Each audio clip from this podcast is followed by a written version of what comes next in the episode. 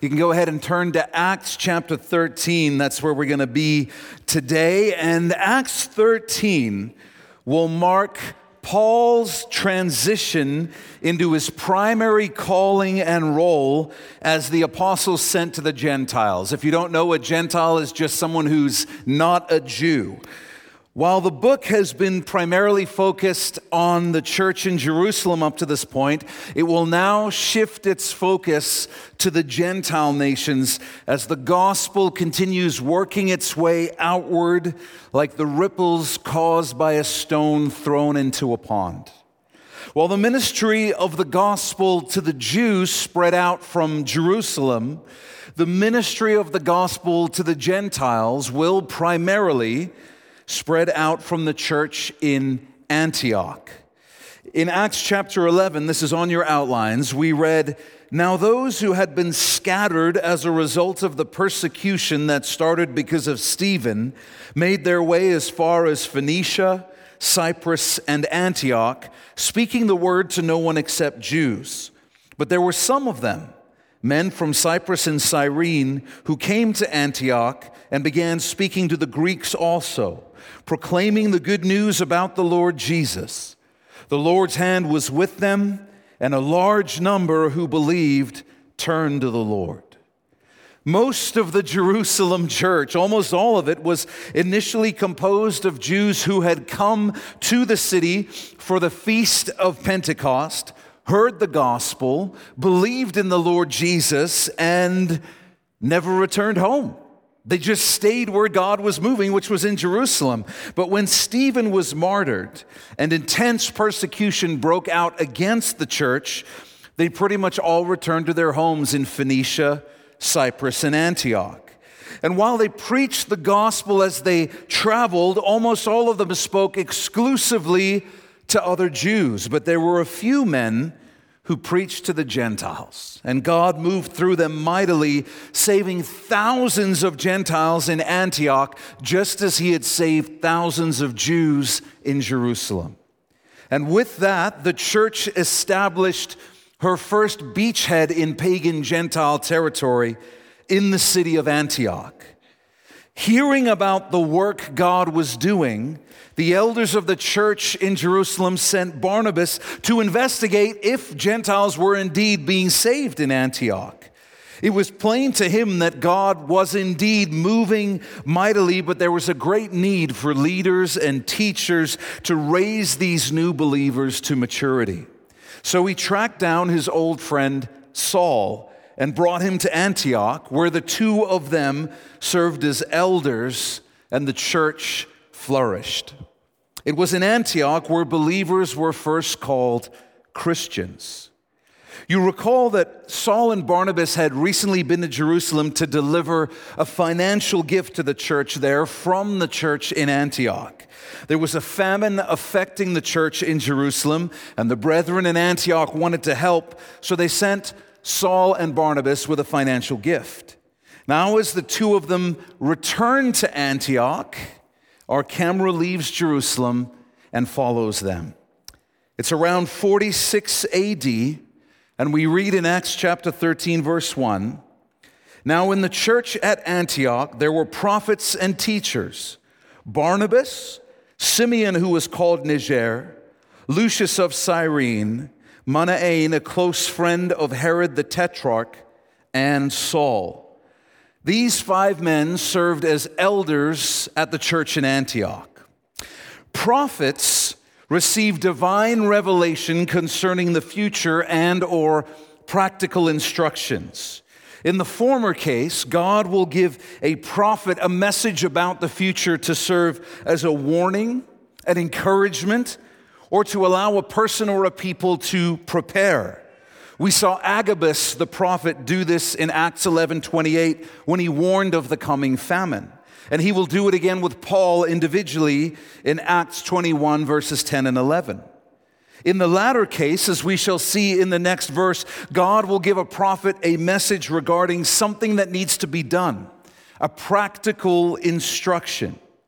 It's important to note that in the early church, prophets were not given divine revelation concerning doctrine. God did that through the uppercase A apostles, Paul and the members of the 12.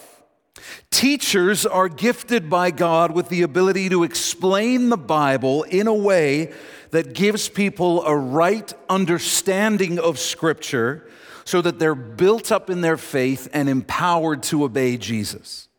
Now, as an aside, the term preaching generally refers to speaking to believers about things they already understand, but connecting with them on an emotional level, appealing and exhorting them to act on what Jesus has commanded them to do. And we need a good mix of both. The church in Antioch was led by prophets, teachers, and preachers, a, a powerful combination. And Paul had all three of those gifts. We learned about Barnabas back in Acts chapter 11. We don't really know anything about Simeon called Niger, except the nickname Niger was a term meaning black or dark. It's a Latin term. It's where the name of the African country Niger comes from and Nigeria. It wasn't considered insulting at the time. I know this is hard to believe, but there was a time in history in the distant past when people weren't easily offended by everything in the world. It's really interesting. There's parts of the world that are still like this. I'm a huge Manchester United soccer fan, and there was a player from Uruguay on Manchester United. And about two years ago, he had a, a, friend that he was saying happy birthday to on Instagram. And so he just wrote a comment. This guy's his good friend, and I think he referred to him as Negrito, which just means blackie. And everyone was so offended. Nobody even bothered to ask, but is the friend offended? Everyone was just offended on the friend's behalf, but the friend wasn't even actually offended. And that, that's sort of where we are now, right? We're offended on behalf of other people. It, we, we can't even just be busy with the things that offend us. We got to be offended on behalf of other people. We don't even need to check if they're actually offended. You should be offended. How dare you not be offended? I'm offended on your behalf. I'm offended that you're not offended. That's how offended I am. And so this guy's nickname was Niger, which literally just meant black. And here's the idea if I moved to Mexico, and I took on a Mexican name and I took on the name Jose, it would be like everyone calling me White Jose. That would be it. I wouldn't have anything to be offended about. And I know some of your brains are like, oh, oh that, that, doesn't compute. Uh, I, I, I, know I should be offended, but I don't understand why. There's this, this turmoil. Listen to the logical part of your brain, okay? So scholars tell us that it does almost certainly mean he was from Africa. He took on a common name, Simeon, and so everyone was just like, which Simeon? Black Simeon. That's all it meant. He wasn't offended, they weren't offended. The end. All we know about Lucius of Cyrene is that he was from Cyrene, which was a port city in North Africa on the Mediterranean. The one detail we have about Manaen is that he was a close friend of Herod the Tetrarch. This was Herod Antipas who oversaw Judea during the ministry of Jesus. The original Greek tells us Manaen was brought up with Herod, and the term can even be translated as foster brother. It seems that one way or another, he was raised in the same household as Herod. Saul obviously needs no introduction. And I just want to point something out while we're here. The five elders in Antioch at this time consisted of a lifelong devout Jew who was from the priestly tribe of Levi. That was Barnabas. An upper class Gentile raised in the house of the wicked Roman ruler of Israel. An evangelist who formerly persecuted the church so intensely that they fled Jerusalem for their lives. An Arab from North Africa, and a black man, likely also from Africa. Now, reading that in 2023, you might be tempted to think, that's great. I mean, they obviously had a diversity, equality, and inclusion initiative in place in the church in Antioch to ensure equal representation among the ethnicities of the city. But they didn't. They didn't. The text simply lists their names and, in some cases, where they were from. And that's because the people in Antioch were not concerned about those other things. They were concerned with the biblical criteria for elders. Again, I know this is mind blowing, but their primary concern was did these men meet the character requirements and were they gifted by God for the role? That was it. That's all they were looking at. When Paul lays out the requirements for elders in 1 Timothy 3 and Titus 1, he doesn't mention ethnicity, educational background, wealth, social class, or where a person is from. Did they meet the character requirements and were they gifted by God for the role? That's how it is to be in the church. When you become part of the church of Jesus Christ, that becomes your identity. You're part of the family of God. We don't have other subdivisions within that. All are one in Christ Jesus. And that's how it's going to be at our church. We can't make any future commitments regarding the ethnic makeup of elders at this church. They might all be Asian one day, they might all be black one day, they might all be white one day, they might be any mix of whatever, but that's not factoring into our thinking at all. We just want men who meet the character requirements of Scripture and are gifted by God for the role. That's all we care about. We need to remember that the Lord told Samuel this when Samuel was sent to anoint one of the sons of Jesse as Israel's next king. The Lord told Samuel, Humans do not see what the Lord sees, for humans see what is visible, but the Lord sees the heart. That's how it is to be in the church. Verse 2, would you underline this first phrase here? As they were worshiping the Lord and fasting as they were worshiping the Lord and fasting. The Holy Spirit said, Set apart for me Barnabas and Saul for the work to which I have called them. Back in Acts chapter 6, we read about a problem that arose in the early days of the church. The elders of the church were having their schedules consumed with busy work the practical administrative tasks involved in the organization of a church. The solution the Holy Spirit provided was for them to appoint seven trustworthy men to oversee some of those administrative tasks. The men they appointed were likely the first deacons ever appointed in the uppercase C church. The reason it was problematic that the elders were having their schedules filled with administrative tasks is revealed in that same chapter.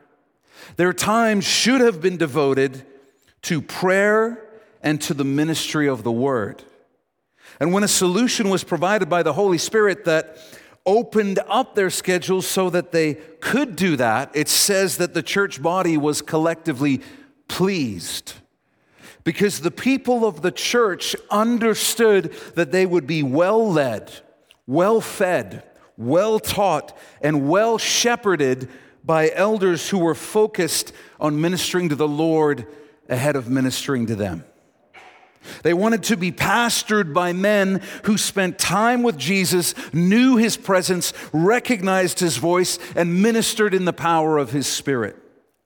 And that is what we find them doing here in verse 2 worshiping the Lord and fasting, practicing spiritual disciplines as part of their regular routine as elders.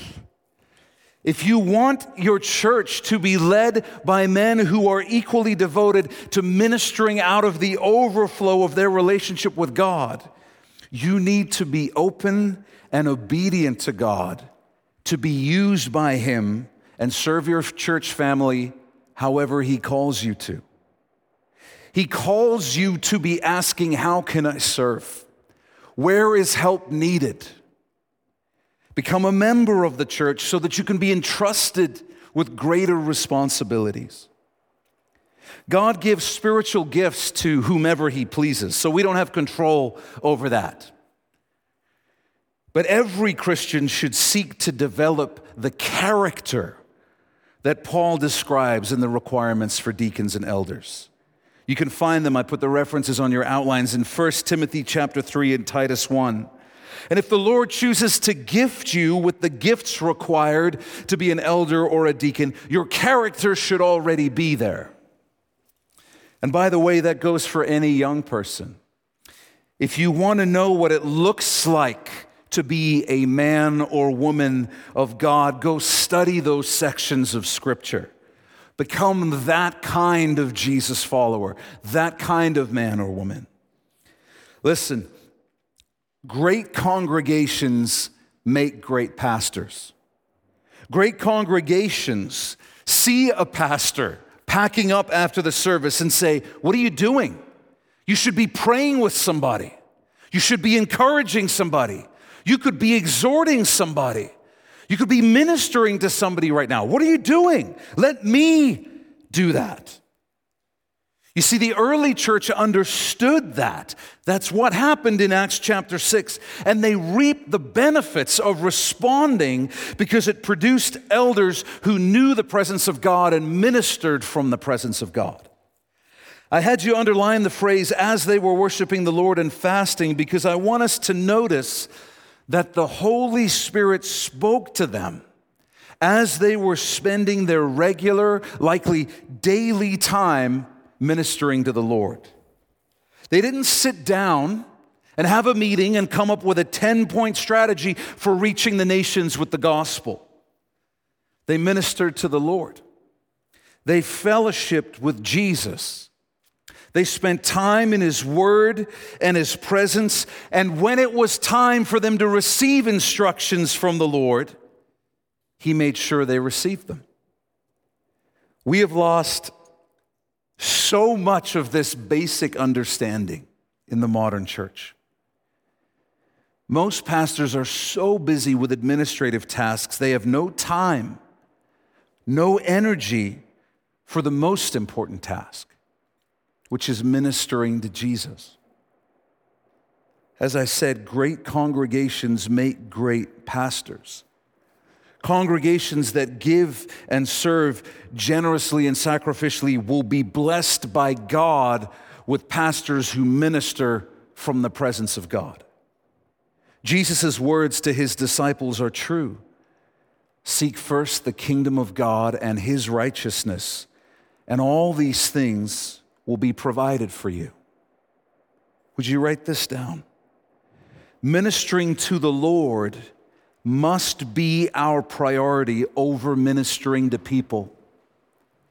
Ministering to the Lord must be our priority over ministering to people. Ministering to the Lord is the highest calling we have, and it's a calling we all have, and it's a call we can all answer.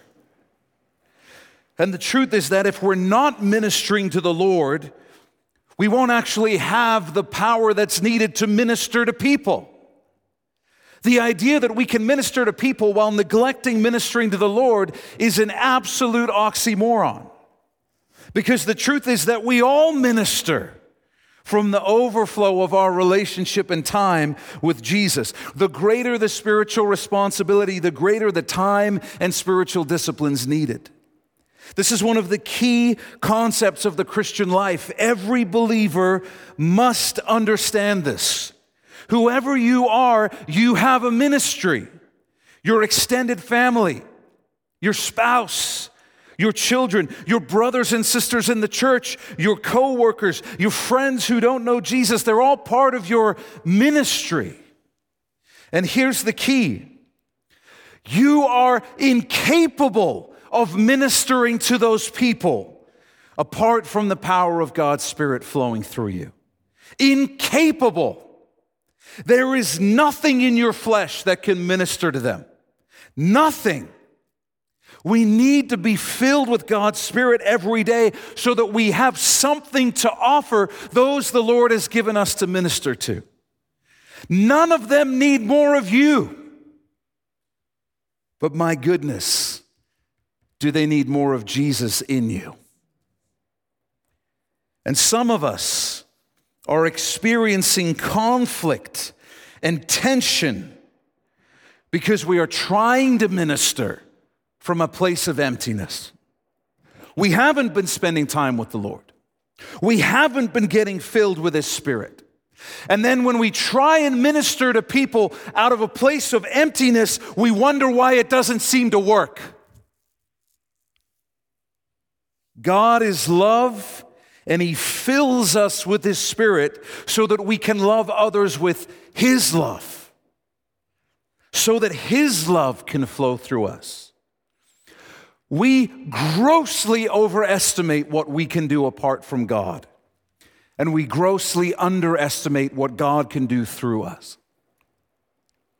We get so caught up in busyness and to do lists and trying to manage relationships that we forget the most important thing ministering to the Lord and being filled with His Spirit. We have to come to the place where we genuinely understand that the only thing of value we have to offer anybody is Jesus in us. That's it. If we could really understand this, our perspective on so many things would change. We would pray and worship and fast and study God's word as if our lives depended on it. We would view our time with the Lord as more important than food or water because we would understand that as we lift up the name of Jesus, there is so much more happening than we realize. And as I bless the Lord, as I seek his kingdom, people might look on and think, What are you doing? But we would understand, I'm working on my marriage, I'm working on my relationship with my children. I'm working on my ministry to my unsaved friends and family and, and co-workers. I'm working on my finances. I'm working on my future plans. I'm problem solving. I'm addressing my mental health. Because Jesus said, Seek first the kingdom of God and his righteousness, and all these things will be provided for you. If we could understand this, we would understand that Jesus must be first, not only because he is worthy of nothing less, but because we desperately need him to be first in our lives.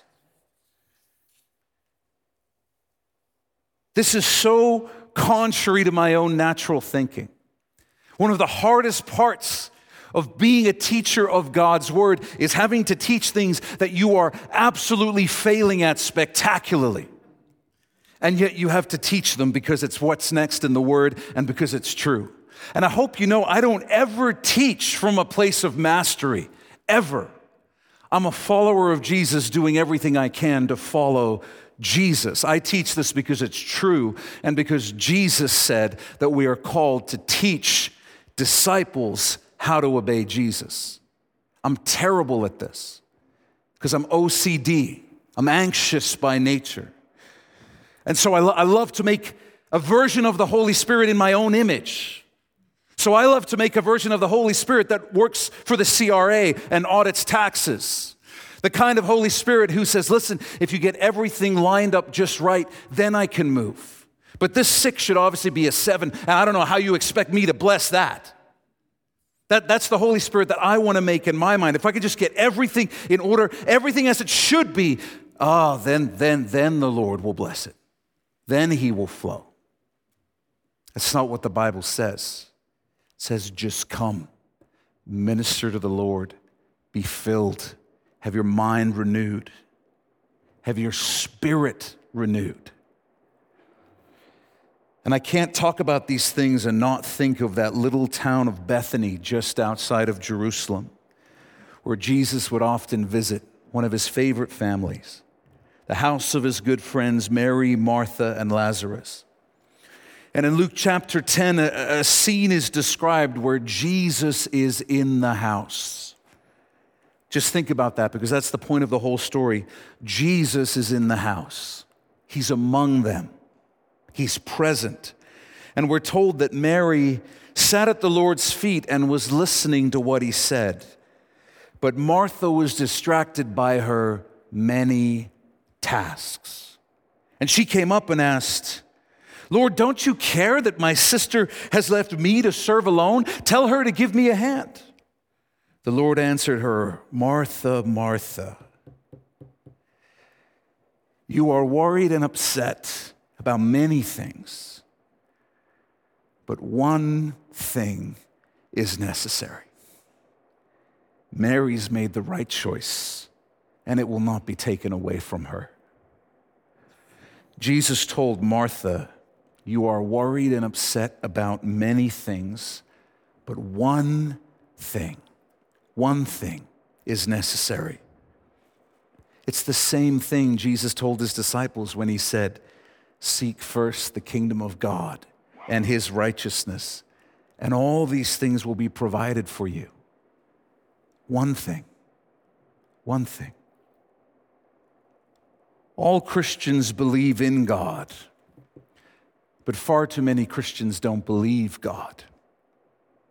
And far too many Christians never trust God with their time, never put God first with their time, because they don't actually believe that if they do, God will provide all these things. Jesus revealed to his disciples the key to a fruitful life in John 15. He said, Remain in me and I in you. Just as a branch is unable to produce fruit by itself unless it remains on the vine, neither can you unless you remain in me. I am the vine, you are the branches. The one who remains in me and I in him produces much fruit because you can do nothing without me. The crazy thing is that when you get into the original Greek, you find that the word nothing means nothing. You can do nothing without me. Not half decent, not good enough, nothing. We need a paradigm shift. We, we need a change in perspective. Because in the Western world, we're, we're so intoxicated with this idea of productivity. Your value is directly connected to your productivity. And as Christians, we mistake productivity for fruitfulness. Can I tell you they're not the same thing? Productivity is when the world looks at you and says, You're living a valuable, worthwhile life. Fruitfulness is when Jesus looks at you and says, You're living a valuable, worthwhile life. The Bible never calls us to be productive, it calls us to be fruitful, to produce things of eternal value rather than meaningless things that a supervisor deems valuable. I'm not saying don't work hard at your job, I'm not saying that. I'm saying don't confuse productivity for fruitfulness, they're not the same thing. And if we understood that, if we understood that real productivity is fruitfulness, then we would understand that from God's perspective, Lifted hands looks like productivity.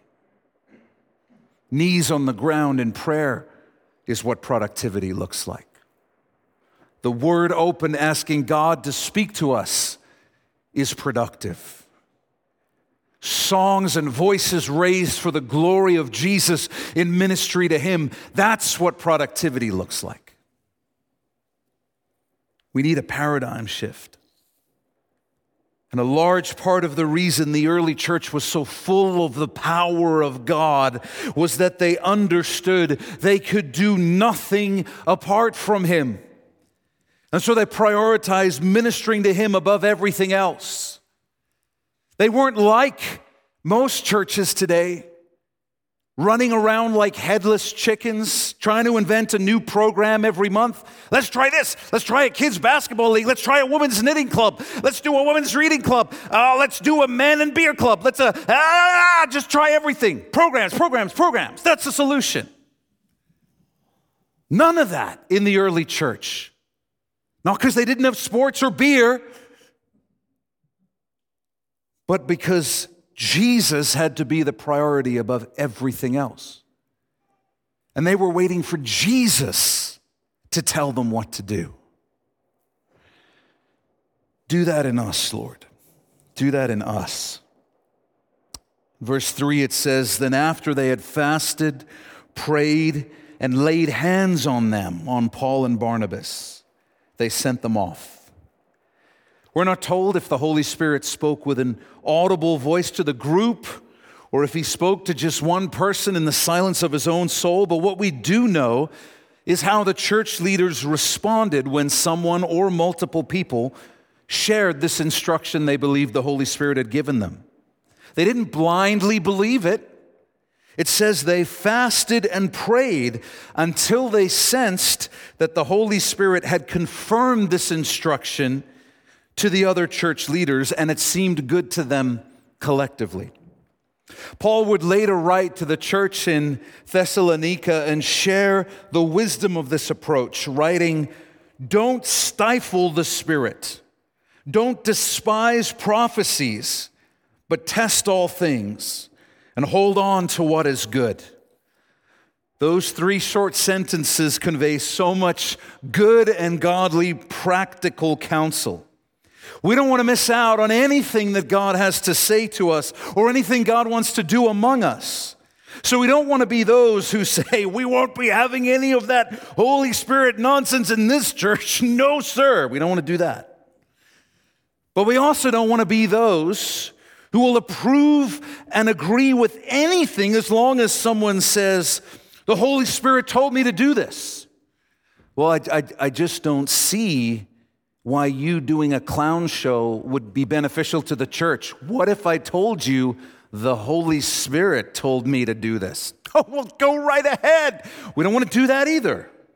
We want to be open to the Holy Spirit but when someone claims to be sharing or acting at the Holy Spirit's direction, we want to test what they say and do that by comparing it to the scriptures, seeking the Lord ourselves because God will never contradict himself.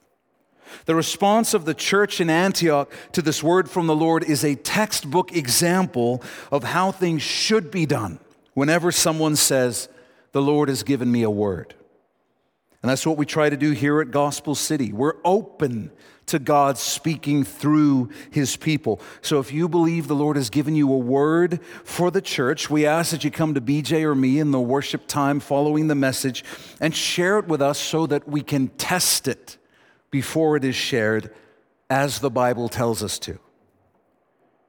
I should also mention that we desire to see God send elders out from our church one day. We're actively working on raising and identifying potential elders so that one day, by the grace of God, we'll be in the ready position for God to speak a word like this to us.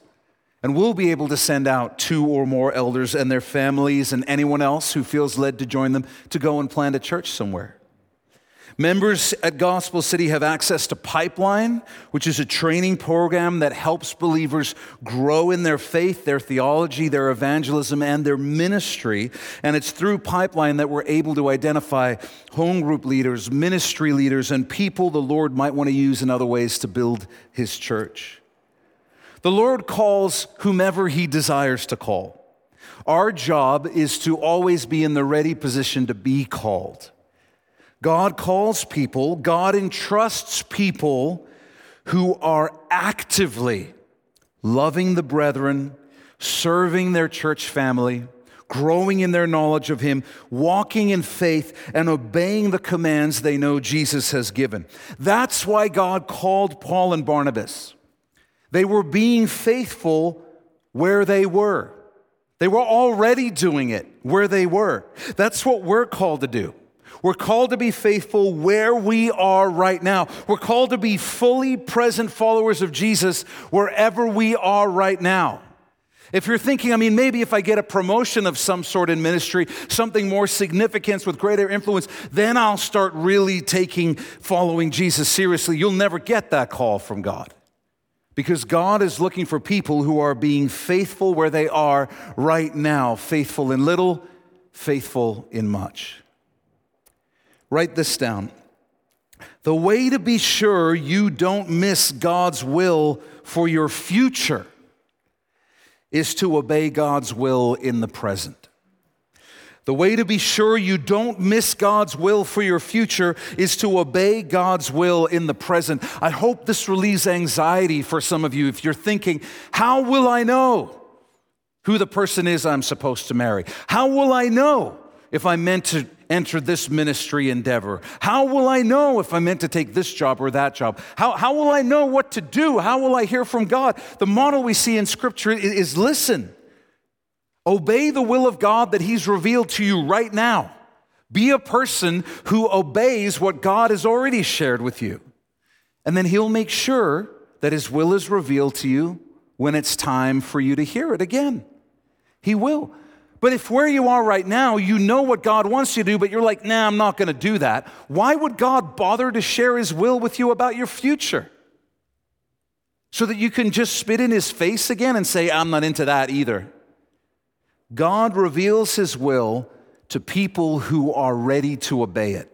And God identifies those people by seeing who is obeying his will now. We got to be those kind of people.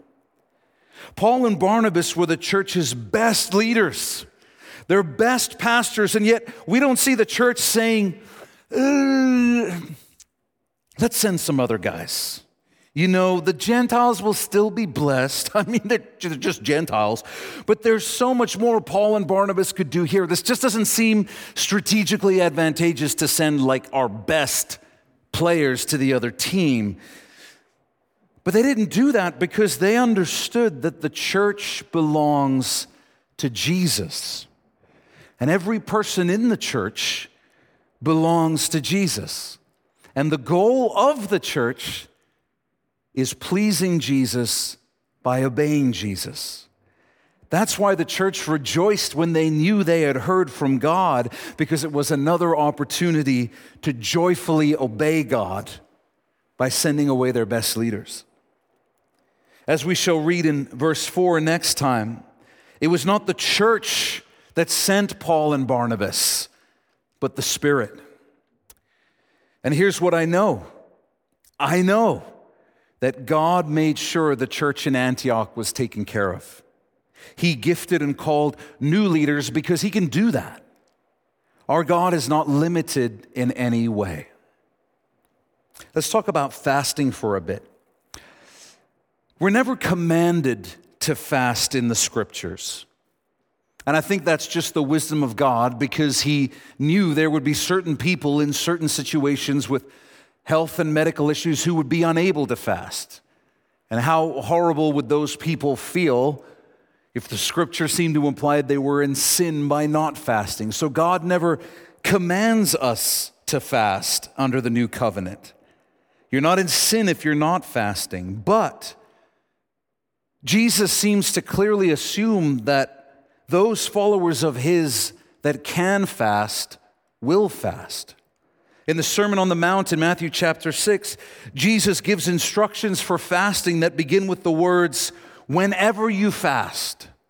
And in Matthew chapter 9, we read, John the Baptist's disciples came to Jesus saying, Why do we and the Pharisees fast often, but your disciples do not fast? Jesus said to them, Can the wedding guests be sad while the groom is with them? The time will come when the groom will be taken away from them, and then they will fast. And here in Acts 13, we see one of the reasons Christians fast to seek direction from God. They sought confirmation of the word the Lord had spoken in their midst. Christians will also fast to draw closer to the Lord in fellowship. But I want to explain how fasting can help us hear more clearly from the Lord and draw closer to Him. First, we need to understand what fasting is it's abstaining from food and the intake of calories. Abstaining from food and the intake of calories. And when we do that, our body has a metabolic reaction. Our whole body begins to slow down because it's saying, oh man, I'm not getting any fuel right now, so I need to go into a conservation state to keep everything running. And as part of that process, your mind begins to slow down too. And your entire being becomes quieter. This metabolic change in our bodies produces a stillness that helps clear our minds of distractions and makes it easier to hear from God. We become more sensitive to His voice. That's what fasting is, and, and it's why it doesn't work when we just cut back on certain foods or do a sugar fast. It simply will not produce the same physiological response in our bodies. Second, if we're going to eliminate calories for a time so that we can hear from God more clearly, we need to make sure we have time to hear from God more clearly. A simple way of doing this is to say that we're going to take the time that we would normally spend eating and we're going to instead spend that time in fellowship with the Lord. So maybe the commitment is saying, I'm, I'm going to spend 30 minutes at least with the Lord three times a day when I would normally be eating. Maybe I'll walk and pray, listen to worship music and, and praise God. I'll, I'll pray in my room. I'll get into the Word. I'll let God speak to me. If you don't have the time to do that while you fast, then I do not recommend that you fast because otherwise you're just doing a hunger strike. And that's not what a fast is. You're not trying to twist God's arm by refusing to eat. If I'm always watching sports on TV so that I never have time for my family, the solution is not for me to merely stop watching so much sports. The solution is for me to instead spend that time with my family. Instead of this, I'm going to do this. That's part of the idea of fasting. So, to be clear, fasting is setting aside a period of time to eliminate the intake of calories and spend extra time with the Lord. In addition to seeking direction from God and drawing closer to Him, we also see people fasting in the Bible as an expression of repentance, while praying for miraculous deliverance, while praying for God's blessing and power to be on the elders of the church, while praying for physical protection. Sometimes we see groups of people fasting together in the Bible, like the elders in Antioch here in Acts 13. When fasting alone, Jesus says we're to be discreet about it. In his Sermon on the Mount, Jesus says, Whenever you fast, don't be gloomy like the hypocrites, for they disfigure their faces so that their fasting is obvious to people. Truly, I tell you, they have their reward. But when you fast, Put oil on your head and wash your face so that your fasting isn't obvious to others, but to your Father who is in secret. And your Father who sees in secret will reward you. In other words, we don't fast to appear spiritual or devout to other people, we fast to draw near to the Lord. We don't post stuff on social media like, suffering to draw closer to the Lord is hard, but oh man, it's worth it, so that someone will reply, What's going on? Are you okay? You know, we don't post things like, just so that we can say, Yeah, I'm, uh, I'm just fasting right now, and it's really difficult, but worth it because it's the Lord. Jesus says, Just keep it to yourself.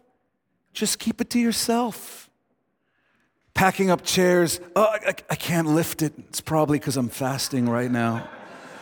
I'm just, just so weak.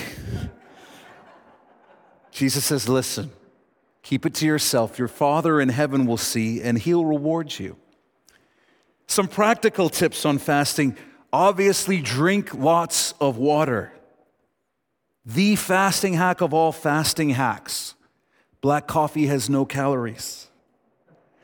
If you have health issues and you can't fast completely, but you want to seek the Lord through this spiritual discipline, you can generate a partly similar effect by significantly reducing your caloric intake and fasting over a longer period of time so that your body still slows down and goes into that conservation state.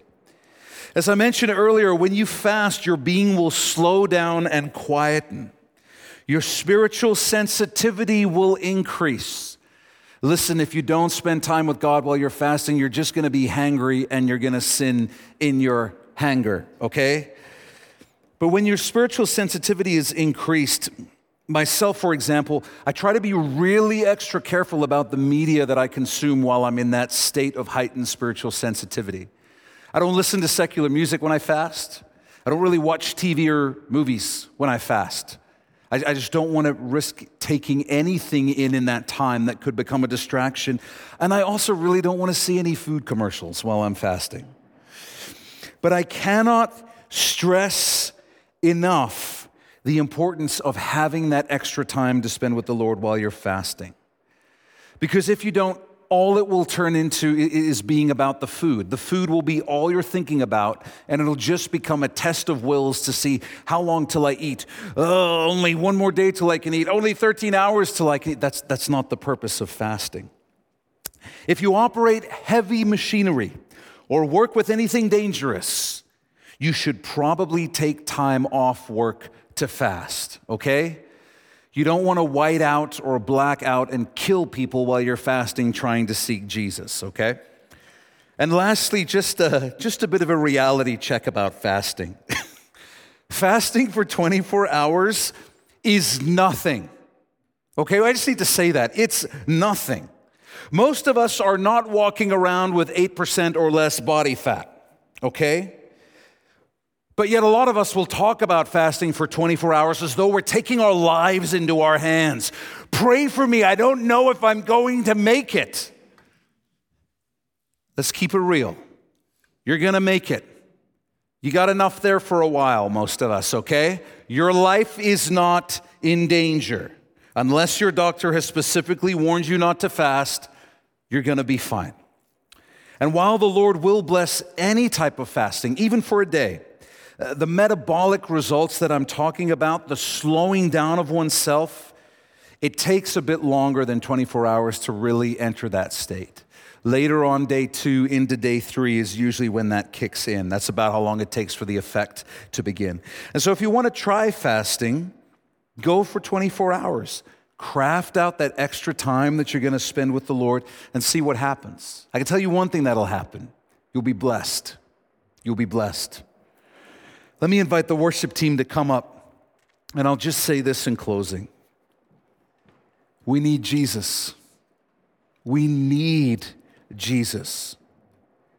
We can do nothing apart from him. And we certainly can't do the things he's commanded us to do.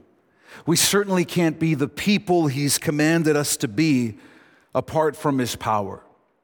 We need him desperately.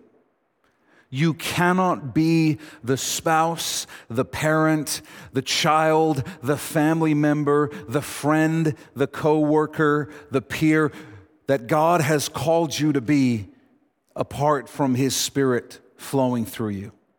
And his spirit cannot flow through you if you're empty and you're not going to him daily to be filled up. Nobody needs more of us. They need Jesus in us. The world is crying out for that. That's everything we have to offer people. It's Jesus. Seek first the kingdom of God and his righteousness, and all these things will be provided for you. Do you believe him? Do you believe him? When we worship in just a minute, we are not just singing songs. We're not just looking for an emotional experience. We're not trying to get high with Jesus. We are doing the thing that we most need to do. We are engaging in the most important thing we do as human beings made in the image of God. We're ministering to the Lord. That's what we're doing. That's why we go into it with the attitude I don't care what the songs are, I don't care how the worship team is doing today, I don't care what the technical issues are. I'm not taking a wait and see approach. I'm here to minister to the Lord. That's the agenda. Whatever else happens, if I do that, this was a successful time. And if I miss that, nothing else matters. I desire to be fruitful in my time of ministering to the Lord. by making Him the priority because I understand I can't be fruitful anywhere else in my life unless He's first. He must be first. Let's pray. Would you bow your head and close your eyes? Jesus, we just confess that regardless of what we do, you are first. You are the first and the last, the Alpha, the Omega, the beginning and the end, the name above all names. You are. You are the name at which every knee will bow, the name that every tongue will confess is Lord to the glory of the Father. You are. And whether you are or not is not affected by whether we confess it or not. But Lord, our lives are intimately and radically affected by whether we will confess it, whether we will eagerly speak it back that you are first.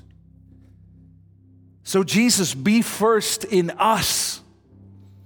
Lord, be ministered to by us as, as unbelievable as those words sound being spoken.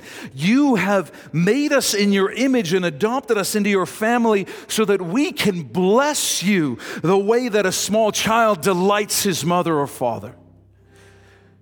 You've enabled us to be a blessing to you, though you need nothing from us. And so, Lord, we desire to be a blessing to you. If we're great at one thing, let it be that. Help us be great at blessing you. Help us be great at ministering to you. If we succeed at one thing, let it be that. Not only because you're worthy, but because we know if we get that right, you'll take care of everything else. And so, Lord, I pray right now that we would not just believe in you, but that we would believe you when you said, Come to me, all who are weary and heavy laden, and you'll find rest for your souls.